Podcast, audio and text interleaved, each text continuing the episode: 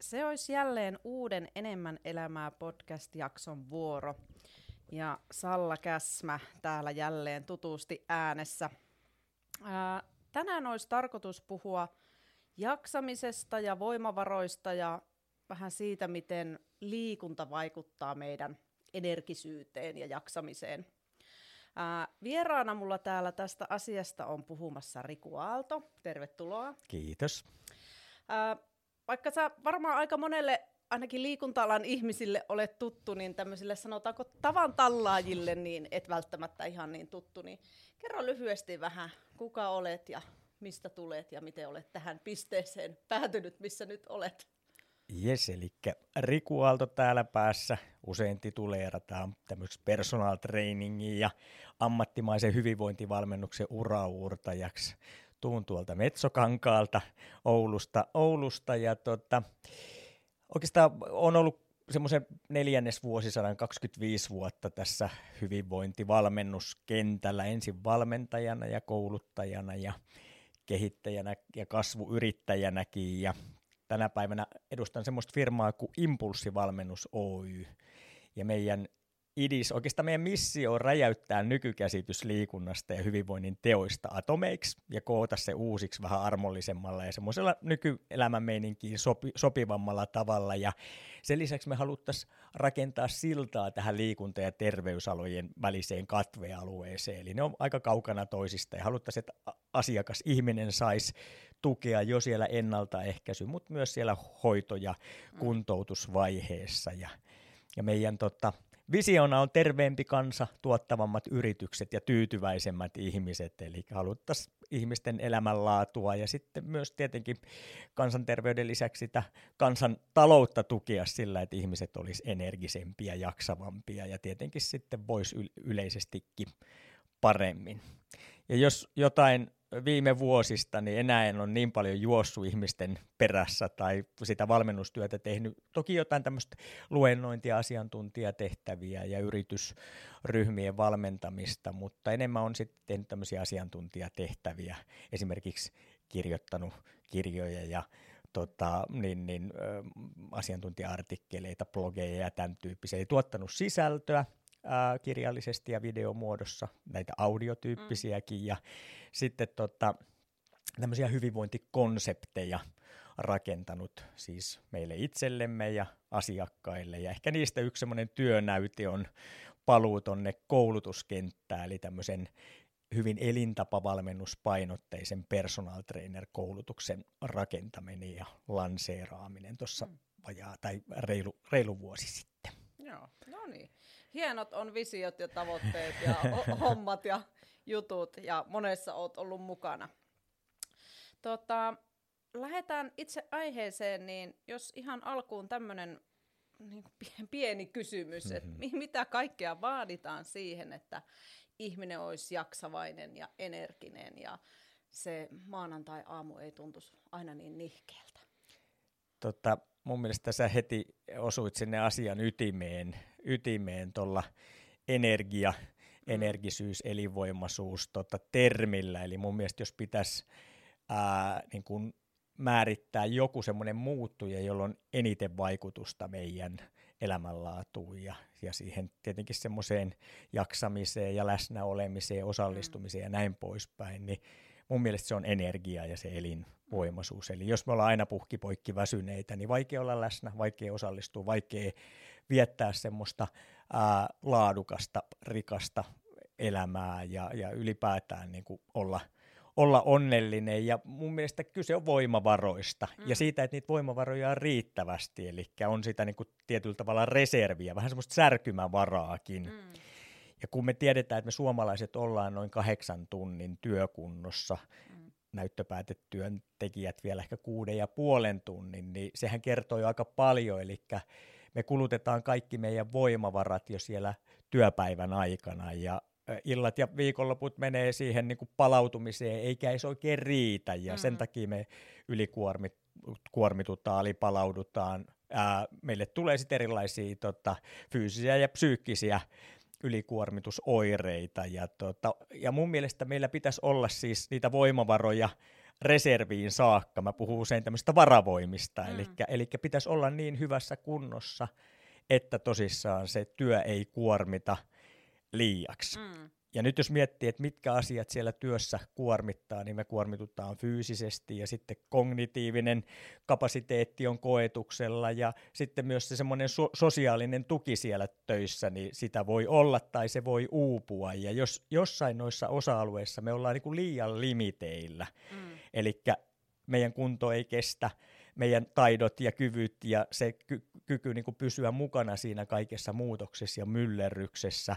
Tai sitten jos me joudutaan ihan yksin tekemään kaikki ratkaisut, päätökset ja ei ole sitä esimiehen johdon ja vaikka Mm. läheisten tukea, niin kyllä silloin ne voimavarat on aika tiukassa. Kyllä. tiukassa. Eli tota, Noi, noi oikeastaan kolme kapasiteettia on semmoisia, jotka vaikuttaa, mutta mä oon sitä mieltä, että et, et se fyysinen reservi, se fyysinen kunto, niin, niin se on aika ratkaisevan tärkeä. Kyllä. Ja sen takia siihen pitäisi pistää vähän paukkuja. Mm. No minkälaisia vaikutuksia tällä niin kuin fyysisellä kunnolla on siihen meidän toiminta- ja suorituskyky ihan siinä arjessa ja työelämässä? No mun mielestä ihan niin kuin suora yhteys, eli mitä paremmassa kunnossa sä oot, niin sitä paremmin sä siedät kaikkea fyysistä ja psyykkistä kuormitusta ja sitä nopeammin sä palaudut kaikesta fyysisestä ja psyykkisestä stressistä. Ja tota, sitten jos miettii pidemmällä aikajänteellä, niin vahvan tutkimusnäytön mukaan, niin henkilö, jolla, ää, joka liikkuu riittävästi, joka on fyysisesti hyvässä kunnossa, niin säilyttää itsenäisen selviytymiskyvyn, siis ei laitostu, ei, ei, ei joudu niin kuin muiden huollettavaksi niin helposti. Eli 10-20 vuotta tämmöistä aktiivista elinaikaa, niin, niin ennusteena henkilölle, joka on, Mm. joka on riittävä aktiivinen niin kuin liikunnan, liikunnan Kyllä. suhteen. Ja lihaskunnon merkitys vielä, kun ikää tulee lisää, niin se korostuu Joo. vaan sen itsenäisen selviytymiskyvyn näkökulmasta. Niinpä. Joo, no kukapa ei tuota haluaisi. Mm. Et se on kyllä ää, ainakin itsellä semmoinen tosi ohjaava tekijä tuossa, kun liikkuu, niin nimenomaan, että saa niitä hyviä elinvuosia. Mä oon joskus sanonutkin, että tota, miksi mä, tai jos kysytään, että miksi mä käyn salilla, Mm. mä sanon, että siksi, että mä voin käydä vielä satavuotiaanakin siellä salilla. Mm. Mm. että tota, se on se niinku itsellä se ohjaava juttu. Nimenomaan joo, ja se on hieno juttu, että se jo näin varhaisessa Mm. vaiheessa on siellä mielessä, Kyllä, että hei, tot, että... totta kai on myös niitä lyhyen tähtäimen tavoitteita, Mm. mutta se on se niinku iso kuva. Mm, mm. No mitä, mitä tämmöinen liiallinen istuminen, se on kuitenkin niinku tämän päivän kirous, että me istutaan töissä ja me istutaan autossa ja kotona ja joka paikassa, istutaan jopa tässä. Niin mitä se istuminen saa meissä aikaan? No tota, me istutaan tänä päivänä enemmän kuin koskaan, semmoinen 90 tuntia nyt tässä niin kuin koronan ja etätöihin siirtymisen yhteydessä, niin se istumisannos on vaan kasvanut ja tota, istutaan yli yhdeksän tuntia ja, niin, niin, äh, työtuolissa ja Mm. mm. auton ratissa ja sohvalla ja näin poispäin. Ja kyllähän se on semmoinen iskeeminen, hyvin ha, niin kuin, tota, hapeton olotila ja saa paljon a- aikaiseksi erilaisia epäterveysvaikutuksia. Eli Mm. heti kun me istutaan alas, niin meidän aineenvaihdunta, niin se muuttuu siitä kulutustilasta semmoiseen ää, tota, niin, niin varastointitilaan ja me kulutetaan vaan yksi, yhden kilokalorin verran per painokilo per tunti energiaa, eli mä vaikka tässä niin sen 80 kilokaloria kulutan tunnissa, kun Mm. pelkästään se, että mä seisoskelisin tässä Mm. työpöydän ääressä, niin se tuplaa mun ää, energian kulutuksen ja, ja aineenvaihdunnan, Mm. aineenvaihdunnan ja pikkukäppäilyllä ja semmoisella aktiivisella tekemisellä, niin mä jo kolminkertaistaisin sen mun aineenvaihdunnan. Ja nyt jos miettii, että mitä tapahtuu heti, kun mä istun alas, niin Mm. jos mulla on alaselän ongelmia, niin mä pystyn säilyttämään mun alaselän neutraalin notkon viiden sekunnin ajan. Ja jos ei ole alaselän ongelmia, niin mä pystyn säilyttämään sen keskimäärin viisi minuuttia, jonka jälkeen se alaselkä rupeaa pyöristyyn, mä rupean roikkumaan tämmöisten ligamenttien eli nivelsiteiden varassa, ja siellä rupeaa rakenteet, lihakset ja nämä sidekudosrakenteet venymään, vähän niin kuin ylivenyttymään. Kun mä oon puoli tuntia istunut selkäpyöreinä, niin sen jälkeen alaselän lihakset rupeaa niin väsymään, siellä rupeaa pienet tämmöiset tulehdus reaktiot tai, tai tota, tu, tu, pikku tulehdus myllertään siellä alaseläalueella. Ja kun mä jatkan sitä istumista selkäpyöreinä hetken verran, niin sen jälkeen tämmöiset syvät asentoa ylläpitävät korsettilihakset, multifiduslihakset ikään kuin halvaantuu, niiden sähköinen aktiivisuus loppuu. Joo. No se puolen tunnin istuminen, niin se saa aikaan myös tämmöisiä aineenvaihdunnallisia ongelmia, siis pelkästään jo puoli tuntia, niin sen jälkeen verestä rasvoja kaappaavan entsyymin määrät ja tehot tippuu, insuliinimäärät ja tehot rupeaa tippumaan, ja parin kolmen tunnin istumisen jälkeen, niin, niin alkaa olla niin kuin reilusti alemmalla tasolla kuin mitä, mitä ne olisi, jos me välillä käytäisiin mm. edes seisomassa. Ja tota, semmoisen oikein istumistäyteisen päivän jälkeen niin meidän kehossa vallitsee esidiabeteksen kaltainen tila. Ja ihan hirveän dramaattiselta kuulostaa, mm. että istuminen on tosi tappavaa ja se on myrkkyä ja näin poispäin, mutta kyllä se istumisen luonne määräytyy siitä, että mitä me tehdään istumisen välissä. Mm. Eli jos me käydään edes kerran puolessa tunnissa seisomassa ja istutaan alas, niin se blokkaa jo kaikki nuo edelliset epäterveysvaikutukset. Ja sitten jos me ollaan aktiivisia arjessa, niin se istumisen luonne muuttuu siitä niin kuin, äh, kehoa sabotoivasta, niin se muuttuukin tämmöiseksi palauttavaksi ja rakentavaksi. Eli käytännössä istuminenhan on niin kuin hyvä asento, kunhan me ollaan aktiivisia mm. siellä istumishetkien välissä. Kyllä. No tästä sitten hyvänä aasinsiltana periaatteessa vastaus jo vähän tuohon seuraavaan kysymykseen tulee, eli riittääkö pelkkä kuntoliikunta, niin tämän sun äskeisen perusteella niin voisin vastata siihen jo, että ei ehkä riitä. Joo, ei se, ei se kyllä oikein riitä, eli tota, niin, niin, usein me vielä vähän suhtaudutaan siihen kuntoliikuntaan sillä pikkusen mun mielestä ää, kieroutuneella tavalla. Eli ajatellaan, että sitten kun lähdetään liikkumaan, niin mennään aina urut auki ja liikutaan tosi tehokkaasti. Ja se tarkoittaa sitä, että se liikunta toistuu harvoin ja ää, tota, on sitä aika lyhytkestosta, jos se on mm. hirveän raivokasta, semmoista tosi tehokasta ja näin poispäin. Ja, ja kyllähän se ennen kaikkea olisi tosi tärkeää, että sitä istumista tauotettaisiin, sitä arkea saataisiin jollain tavalla niin kuin aktiivisemmaksi. Se kuntoliikunta voisi keskittyä siihen fyysisen kapasiteetin, eli siihen kunnon parantamiseen, kun sitten taas se aktiivisuus olisi sitä terveyden ja toimintakyvyn kehittämiseen tähtäävää toimin, toimintaa. Eli mm. se pohja on hirveän tärkeä, että on vahva. Mm. Että se tietyllä tavalla terveydellinen, toimintakyvyllinen, vaikka peruskestävyyteen liittyvä pohja on vahva, jolloin me voidaan sitten tehdä ne harjoitteet, ne, se liikunta tehokkaasti, mutta mm. sitten jos taas me lähdetään vähän niin kuin oikomaan, eli treenaamaan tosi tehokkaasti ja vaikka kehonmuokkaus tavoitteellisesti, mutta se terveys- ja toimintakyky ei kestävällä pohjalla, niin sitten tapahtuu vähän huonoja mm. asioita. Mm. Elikkä. Mm. Kyllä. Ja monesti itse niin kuin vertauskuvallisesti mietin sitä niin, tai tuon esille, että jos meillä viikossa on noin 110 valveillaolotuntia, mm. ja jos siitä 2-3 tuntia raivotreenataan mm. ja kaikki muu aika pääasiassa istutaan, mm. niin kyllähän siihen niin kuin väkisinkin tuota, se, se kunto ei ole sillä tasolla, millä sen pitäisi olla, tai sillä kahdella ja kolmella tunnilla ei saada pidettyä niitä terveyshyötyjä yllä, jos se 107 tuntia istutaan. Se on just näin, mm. eli jos ajatellaan, että se kaksi-kolme tuntia liikuttaisiin, niin se on noin 1,5 prosenttia koko viikon mm. tuntiannoksesta, niin oleellisempaa on se, että miten aktiivinen sä oot silloin, kun sä et treenaa, kuin se, että mitä sä teet silloin, kun sä treenaat. Mutta tietenkin sit kun, se, sit kun halutaan treenata tavoitteellisesti ja, ja tota, kehittää kuntoa niin kuin, ää, tota, optimaalisesti, niin totta kai sillä treenillä on merkitystä, mm, mutta mm. ei voida laiminlyödä kuitenkaan sitä semmoista Kyllä. arjen aktiivisuutta ja nimenomaan sitä terveydellistä ja toimintakyvyllistä pohjaa. Mm, joo. No miten ö, liikunta vaikuttaa meidän aivoihin? Joo, toi onkin tota, mielenkiintoinen, mielenkiintoinen tota, kysymys ja si- siitä tulee koko ajan lisää ja lisää tutkimusfaktaa, että miten positiiviset vaikutukset liikunnalla on sekä aivojen rakenteeseen että toimintaa ja tietenkin sitten mielialaa ja sitten tämmöisiin tota, niin, niin psyykkisiin, psyykkisiin tekijöihin ja, ja tota, niin, niin tosissaan liikunta lisää aivojen kokonaismassaa ja nimenomaan näiden ajattelevien aivojen, eli etuotsalohkojen ja hippokampusten kokoa. Mm.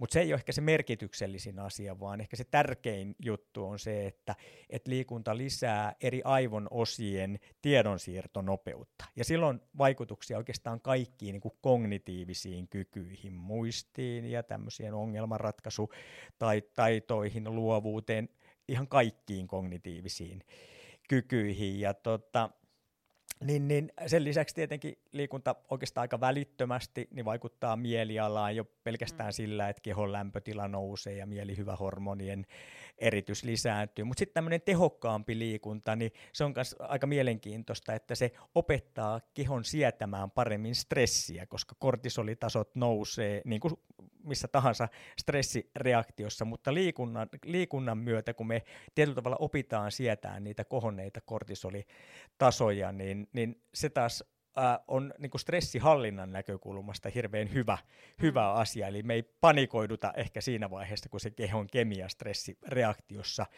muuttuu. Ja tutkim- tutkimusten mukaan niin liikunta on itse asiassa parempaa niin kuin aivojumppaa kuin tämmöiset vaikka kognitiiviset mm. ää, tietokonepelit, sudokut, erilaiset muistipelit ja näin poispäin. Eli liikunta parantaa niitä kognitiivisia kyvykkyyksiä paremmin.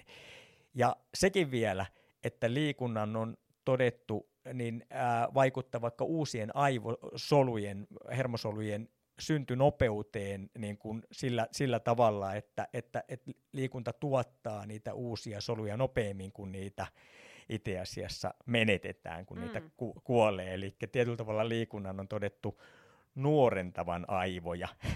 niin, niin, hyvin tämmöistä positiivista tota, ää, tutkimus, tutkimusfaktaa saadaan koko ajan lisää. Joo, mä oon kans itse huomannut sen, että monesti niin kun ne parhaat ajatukset ja ideat, niin ne syntyy lenkkipolulla. Silloin, varsinkin silloin, kun oikeastaan käve, kävelylenkillä. Jos mä menen liian mm. lujaa, niin sit mä en kerkiä ajatella yhtä mm. tehokkaasti. Mm. Mutta silloin kun mä liikun rauhassa, niin silloin tulee ne niin kuin parhaat ideat ja puhelimen muistikirja pitää ottaa esille ja laittaa äkkiä ylös. Joo, jo. se on nimenomaan just näin, että usein ne ei tule siinä työpöydän ääressä ja silloin kun yritetään oikein niin kuin olla tehokkaita mm. ja semmoisia ratkaisukeskeisiä, vaan sitten kun löysätään, sit mm. kun se tietyllä tavalla stressi vähän helpottaa ja laukee, Kyllä. niin siinä vaiheessa se luovuus ja semmoinen ratkaisukyvykkyys mm. paranee. Et yrityksiä ja yrittäjiä ja johtajia kannattaisi kannustaa siihen, että he kannustaa omia työntekijöitään liikkumaan myös työpäivän aikana. Et ei mm. ajatella sitä, että se on pois jostain, jos ollaan pois sieltä työpöydän äärestä, vaan annetaan mahdollisuus siihen liikkumiseen myös siellä työpäivän aikana. Just näin just näin itse kun tekee aika paljon tämmöistä luovaa sisällöntuottoa ja luovaa duunia vaikka tuommoisten konseptikehityshankkeiden parissa, niin mä oon todennut, että, että kaksi oikeastaan asiaa vaikuttaa siihen omaan luovuuteen eniten. Toinen niistä on ympäristö, mm. eli se, että se ympäristö on jollain tavalla inspiroiva ja sellainen, että, että okei, se saa niin kuin tietyllä tavalla luovuuden kukkimaan, mutta toinen on sitten se liike, semmoinen liikuskelu ja liikunta. Mm. Ja aika usein tulee tehtyäkin niin, että, että tulee vaikka niin, niin äh, mulla on käytössä tämmöinen matkailuauto, niin tulee ajettua vaikka jonnekin joen rantaan tai meren rantaan ja tehtyä siinä niin kuin mm. kivoissa maisemissa, kivassa paikassa sitä työ, työtä ja sitten välillä käytyä sitten te, te, tekemässä joku pieni, pieni tuommoinen liikunta aktiviteetti, vaikka mm. vähän pyöräilemässä tai melomassa, suppailemassa tai jotain tämän tyyppistä. Ja silloin just kun löysää mm. sen duunin, niin silloin huomaa, että no nyt, että et sieltähän se tuli se ratkaisu, sieltähän se tuli se, mm. Se oikeastaan se valmis, oikeastaan mm. valmis paketti. Mm. Joo. No miten sitten niitä omia voimavaroja voisi lähteä edistää, että jos tunnistaa, että on, on vähän tota, pikkusen nihkeetä tämä arkia, haluaisi kuitenkin lähteä, lähteä niin kuin viemään sitä omaa hyvinvointia ja energisyyttä saada siihen arkeen nimenomaan lisää. Mistä lähteä liikkeelle? Joo, no mä itse tota, näkisin, että me ollaan vähän niin kuin ää, pikkusen hukassa näissä, näiden hyvinvointiasioiden kanssa. Sitä mm. tietoa on saatavilla niin paljon, että me ollaan vähän tämmöisessä informaatio tämmöisessä kaauksessa. Tietyllä tavalla semmoista hyvinvointihälinää on niin paljon, että ei oikein saada koppia, että mistä lähtee, lähdetään liikkeelle. Ja sitten toinen semmoinen havainto tai haaste on mun mielestä se, että me ollaan vähän niin kuin menettämässä semmoisia ihan peruselämänhallintataitoja. Ja mun mielestä niin kuin älyttömän tärkeä asia olisi ennen kaikkea se itsetuntemuksen ää, niin kuin kehittäminen ja, ja tota, niin, niin sitä kautta se itsensä johtamisenkin tota, taitojen paran, parantuminen, mutta mun mielestä meidän pitäisi oppia kuunteleen paremmin ennen kaikkea sitä, että minkälaisia viestejä se meidän keho meille tarjoilee. Mielihän tarjoilee vaikka mitä, mm. se höpöttää. Sieltä höpöttää. tulee so, sontaa välillä. Nimenomaan, joo, sitä pitää suodattaa ja se ei läheskään kaikki ole millään tavalla niin kuin totta ja faktaa, mutta keho, on aika fiksu. Se kyllä kertoo ja viestittää meille, kuhan me vaan pysähdytään kuuntelemaan, että, että okei, miltä musta tuntuu, minkälaiset mun voimavarat on, onko mä väsynyt puhki poikki, onko mä stressaantunut, kuormittunut vai onko kaikki hyvin vai onko mä jopa niin kuin tosi palautunut ja energinen ja mo- motivoitunut. Ja, ja tota, ää, mun mielestä niin kuin sieltä pitäisi pyrkiä pääseen liikkeelle. Ja sitten kun me opitaan tunnistaan, että minkälaisia ää, että mitä se meidän keho kaipaa ja mitä mm. se meidän mieli kaipaa, niin sitten meidän pitäisi vielä kunnioittaa niitä mm. signaaleja ja lähteä tarjoilemaan keholle ja mielelle semmoisia impulseja, mitä se kullonkin kaipaa. Mm. Ja musta ehkä siinä on just se suuri vika tällä hetkellä niin kuin hyvinvointipalveluissa ja, ja vaikka kunto-ohjelmissa. Mm. ne on usein jäykkiä. Mm. Ne usein niin kuin pakottaa ihmisen polvistuun sen ohjelman edessä ja, ja toimimaan niin kuin vastoin niitä omia voimavaroja, ää, niin, niin kun taas mun mielestä niin kuin sen ohjelman pitäisi joustaa ja taipua ää, ihmisen edessä ja ihmisen, ihmisen pitäisi pystyä niin kuin päättämään, että mitä mä tänään tarjoilen itselleni. itselleni ja tota, kun sä kysyit, että mistä pitäisi lähteä liikkeelle, sori, mm. tuli tämmöinen pitkän mm. kaavan kautta, mutta, mutta mun mielestä ensin, kun me ollaan ää, meidän energiat on vähissä, mm. vähissä ja totta, tosissaan se fyysinen kapasiteetti on tosi kapea. Niin mun mielestä ensin meidän pitäisi lähteä satsaamaan niihin palautumistaitoihin. Eli yleisesti mun mielestä reitin pitäisi mennä niin, että ensin varmistetaan, että energiaa ja voimavaroja on riittävästi ja sitten vasta keskitytään niiden kuluttamiseen. Ja mä lähtisin semmoista reittiä, että ensin varmistaisin, että unen levon palautumisen kohdallani niin kaikki on jees. Mm. Ja miettisin, mitä mä voin tehdä paremmin sillä saralla. Sitten mä lähtisin sen jälkeen kiinnittää huomioon ravitsemukseen ja pohtisin, että okei, mitä mä voin tehdä tämän ravitsemukseni parantamiseksi, vai onko kaikki ihan kunnossa. Ja sitten vasta sen jälkeen lähtisin kuluttamaan niitä mm. voimavaroja aktiivisemmalla arjella ja sillä liikunnalla. Ja liikunnassakin vielä etenisin tietyllä tavalla hyvinkin matemaattisen systemaattisesti, eli ensin lähtisin lisäämään lähtöjä, eli niitä liikuntakertoja, ja pitäisin ne hyvinkin semmoisina maltillisina ja nimenomaan voimavaroihin suhteutettuna, ja sitten kestoa ja sitten tehoa. Eli mm. semmoinen selkeä reittikartta, marssijärjestys, että näin mä pistän näitä asioita kertalaakista, tai ei kertalaakista, mm. vaan ä, askel kerrallaan mm. kuntoon, jotta mä voisin saavuttaa semmoisen oikeasti paremman balanssin, balanssin sinne mun mm. aktiivisuuden ja, kyllä. ja tuota, kuormituksen ja levon välille. Joo, on kyllä itse täysin samaa mieltä siinä väsyneenä ja huonosti palautuneena ja vähillä unilla, niin ei tule kyllä kauhean hyviä ruokavalintoja tehtyä, eikä mm. tuu sit lähettyä liikkumaan niin mm. herkästi. Mm. Että kyllä se ehdottomasti se niinku riittävä uni ja palautuminen on se ykkösjuttu. Mm.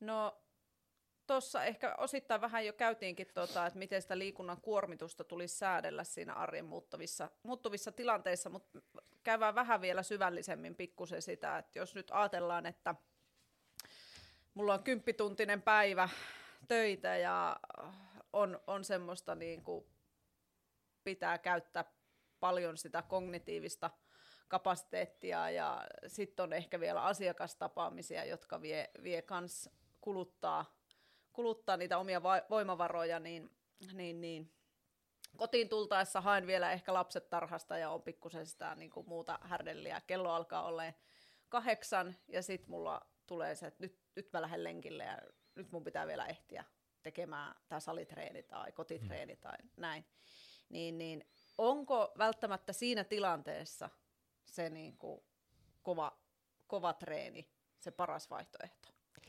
No mun mielestä ei missään tapauksessa. Ja niin kuin mä tuossa mainitsin, niin mun mielestä aina ää, kannattaisi suhteuttaa se mm. treenin teho ja kesto ja, ja ylipäätään se treeni niihin sen hetkisiin voimavaroihin ja tietenkin niihin resursseihinkin, että mitä on käytettävissä aikaa ja, mm.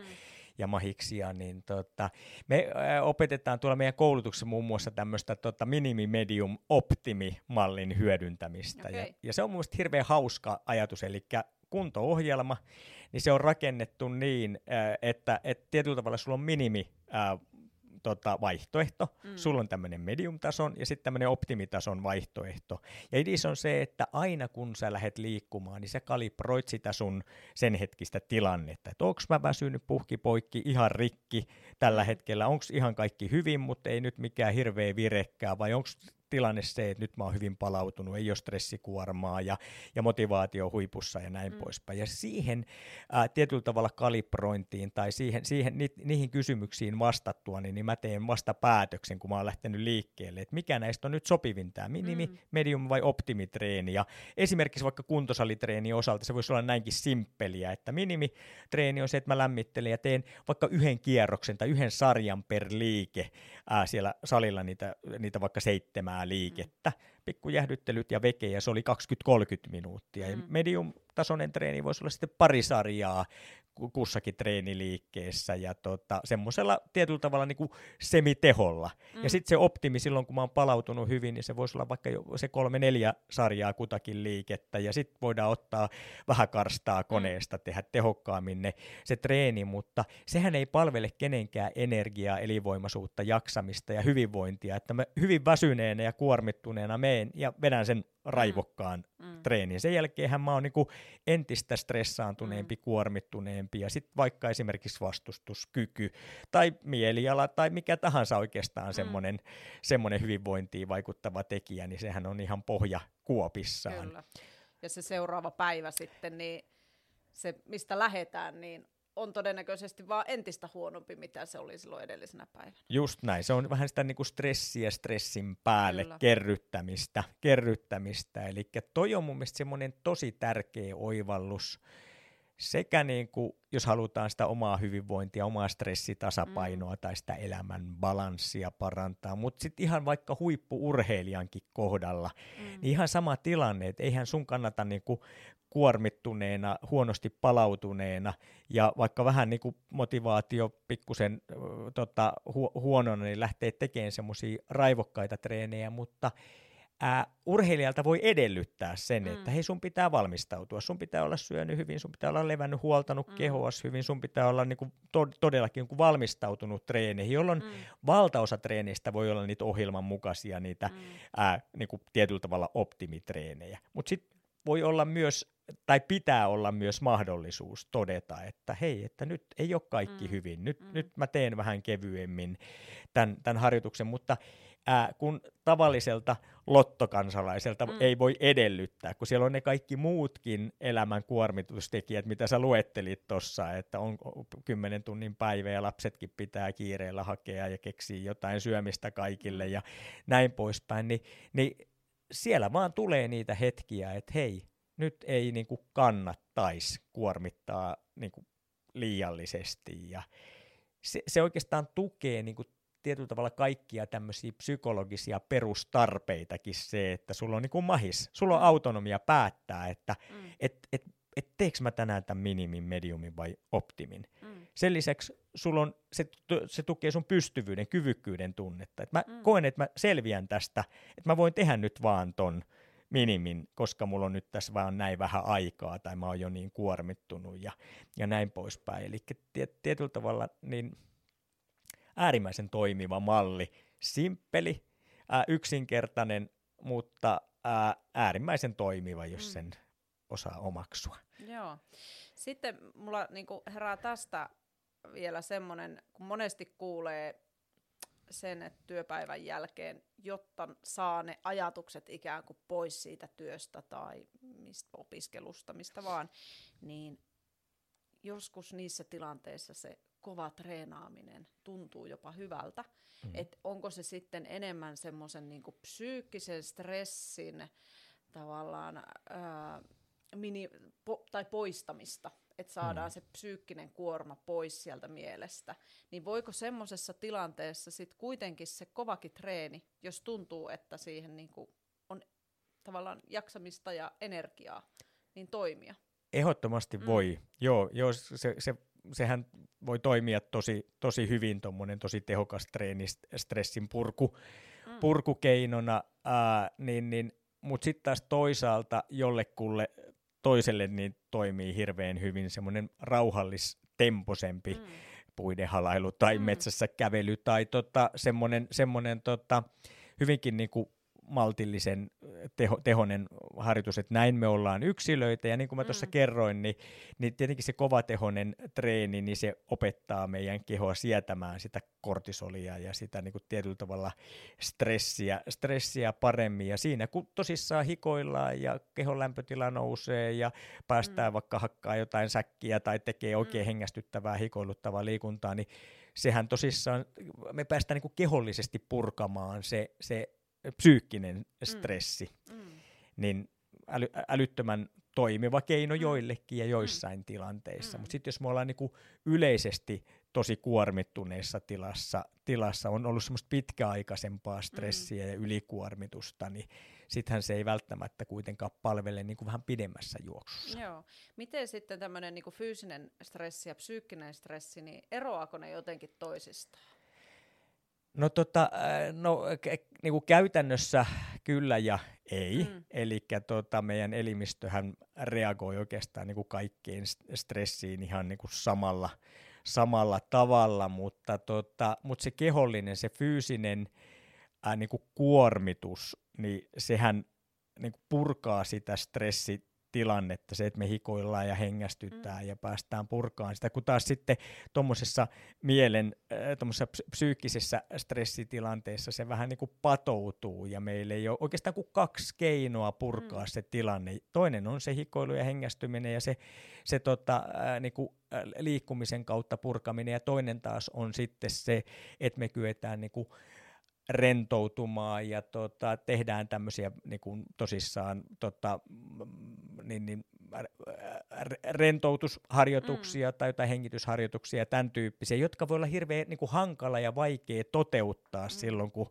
se stressi oikein jäytää. Eli mm. se liikkuminen voi olla hirveän paljon simppelimpi ja helpompi keino purkaa se Kyllä. stressireaktio. Joo, Joo toi niin kuin patoutunut stressi mm. kuvaa hyvin sitä psyykkistä stressiä. Mm. Mm. Ja se on nimenomaan tuolla niin kuin mielentasolla mm. olevaa juttua. Ja fyysinen stressi voi sitten taas olla sitä, että paahdetaan tai liikutaan jopa liikaa. Mm. Mm. Ja, tai se liikunta on jatkuvasti kovatehosta. Mm. Mm. Niin se sitten kuluttaa niitä voimavaroja sitten sitä kautta. Nimenomaan, joo. joo. Sekä että silloin, joo. kun on, on mentaalista tai tuommoista fyysistä stressiä, niin molemmat, molemmissa on kyse tämmöisestä ylivirittyneisyystilanteesta, jolloin elimistö käy vähän niin kuin ylikierroksilla. Joo. Meidän, meidän tota, verensokeritasot ja tota, verenpaine on, on kaakossa ja mm. tota, syke on kiihtynyt, hengitystaajuus on on, on niin kuin nopeampi ja lihaks, lihastonus on koholla ja näin poispäin. Kaikin puolin me ollaan valmiina mm. niin taistelemaan tai mm. pakeneen tai, tai tota, jä, jähmettymään mm. sitä niin kuin stressiaiheuttajaa. Aiheuttajaa, tota, niin, niin, äh, niin kuin, se, oli se sitten mentaalinen tai oli se, oli se fyysinen uhka, niin, mm. niin, niin tietyllä tavalla reagoidaan siihen. Ja, mm. ja se, että tosissaan lähdetään liikkumaan ja hikoillaan ja, mm. ja saadaan tosissaan niin kuin sitä kautta sitä tärinää ja mm. semmoista stressiä purkavaa tekemistä aikaiseksi, niin Kyllä. se on usein hirveän helpompi ja simppelimpi tapa. Joo. No millä tavalla olisi hyvä liikkua kuitenkin? On liikuntamuotoja erilaisia – on ryhmäliikuntaa, lenkkeilyä, kuntosalia ja aina tulee joku uusi laji ja mm. on hiittiä ja kaikenlaista. Mm. Niin miten sitten valita siitä liikuntamäärästä itselle sopivat? Mitä kannattaa tehdä?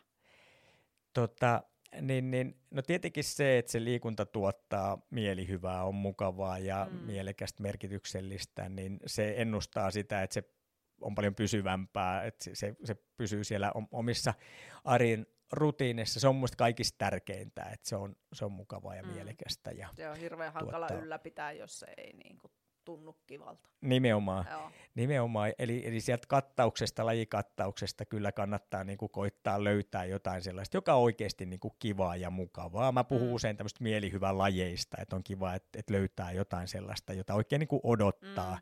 joka saa sitten ehkä myös niin kuin tekemään niitä perusharjoitteita, lähtee sinne kävelylle tai, tai hölkkälenkille ja käymään salilla toteuttaa niitä lihaskuntoharjoitteita ja muuta. Ja jos joku semmoinen niin fyysinen, semmoinen aika mekaaninen ohje pitäisi antaa, mm. niin mä antaisin sellaiset, että pyri sisällyttämään sinne sun viikkoos jotain lihaskuntoa kehittävää, jotain sy- sykittävää, sitä mm. sydäntä, verenkiertoelimistön kuntoa, hapenkuljetuselimistön kuntoa kehittävää, eli jotain kestävyysliikuntaa ja sitten jotain semmoista huoltavaa, sitä, sitä niinku niveltä liikkuvuuksia ylläpitävää ja semmoista kehoa huoltavaa tekemistä. Mm. Ja tosta voi tulla heti vähän semmoinen orjuuttava fiilis, että okei, että mun pitää niinku käydä salilla ja lenkillä ja sitten tota, niin, niin käydä jossain joukassa pilateksessa tai mm. venyttelytunneilla ja näin poispäin. Nehän voi yhdistää ihan näppärästi samaankin, samaankin treeniin, Ää, mutta, tota, mutta jotain lihaksille, jotain mm. sydämelle, jotain semmoista huoltavaa,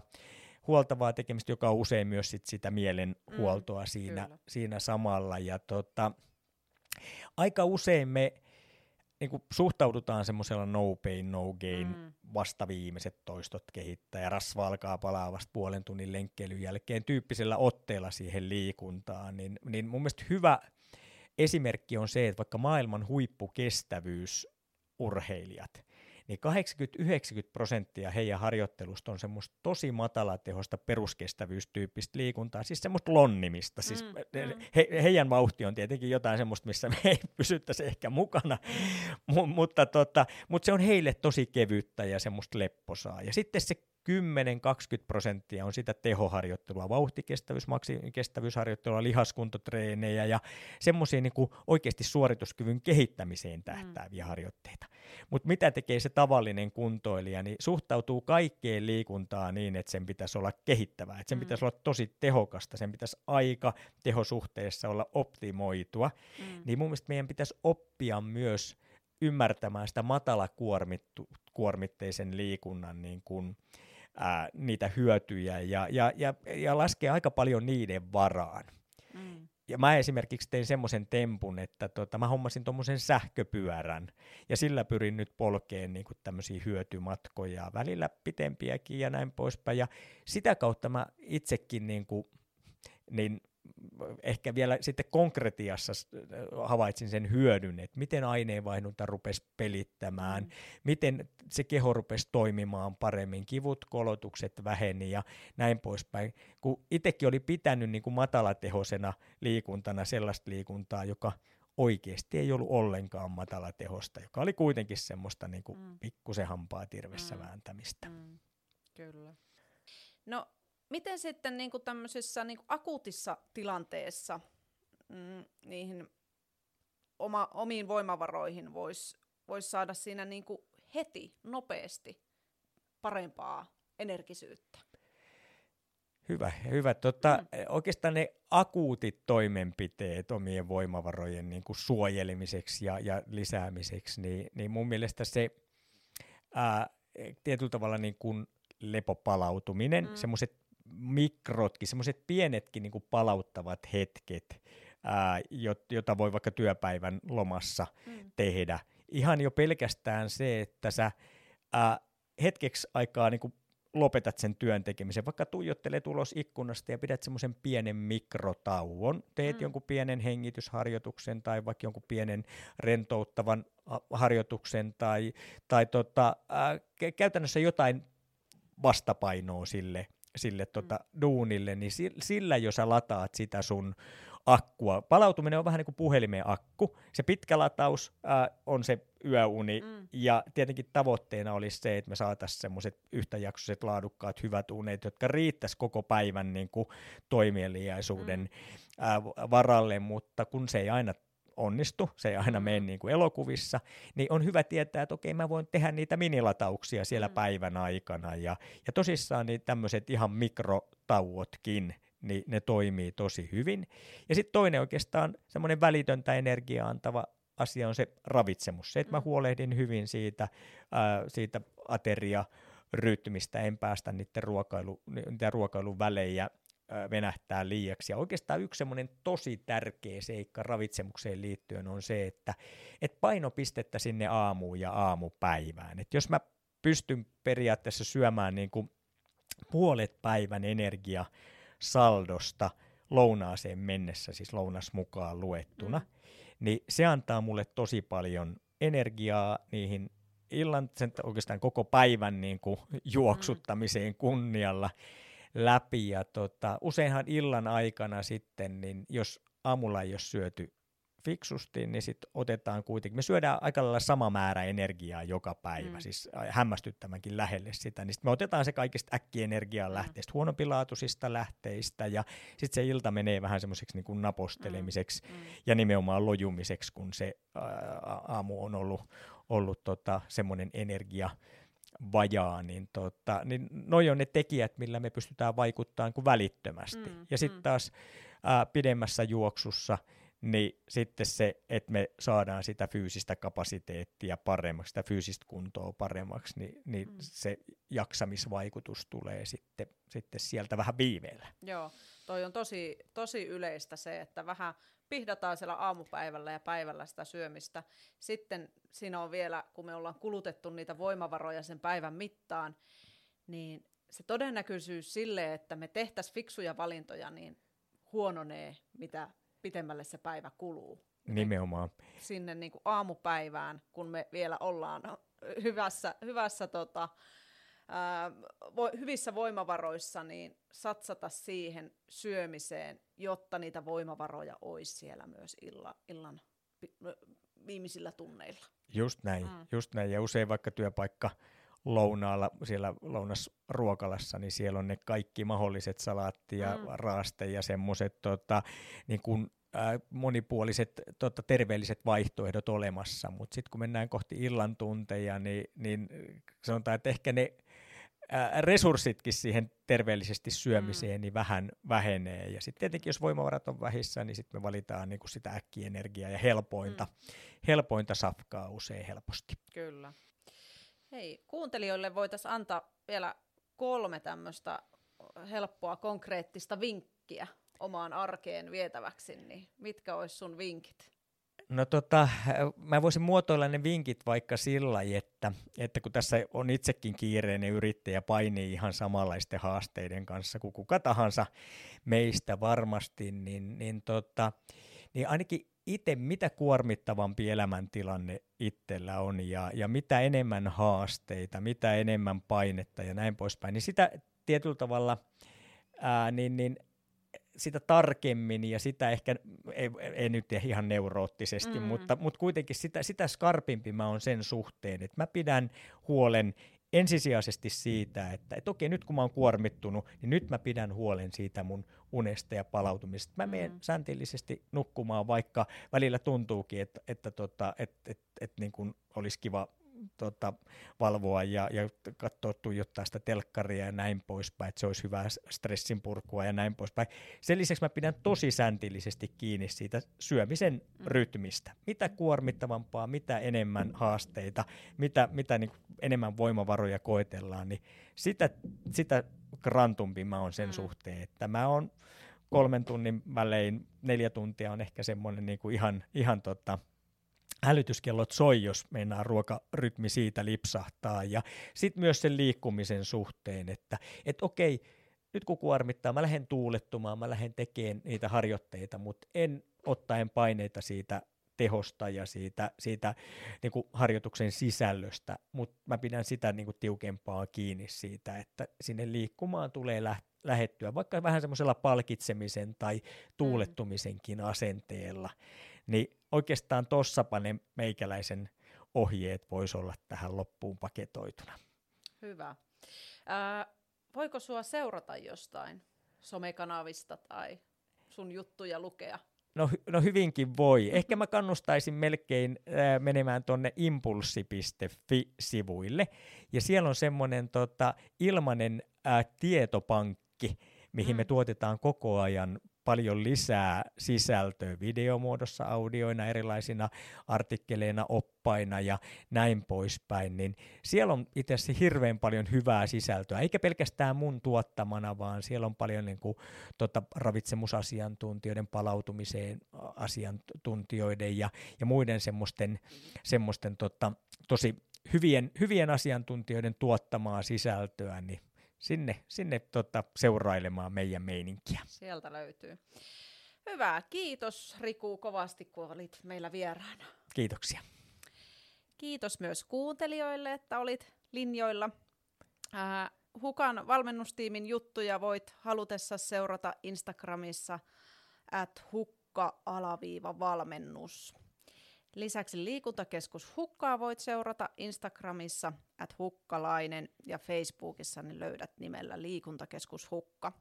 Ja nettisivut tietenkin löytyy helposti hukka.net.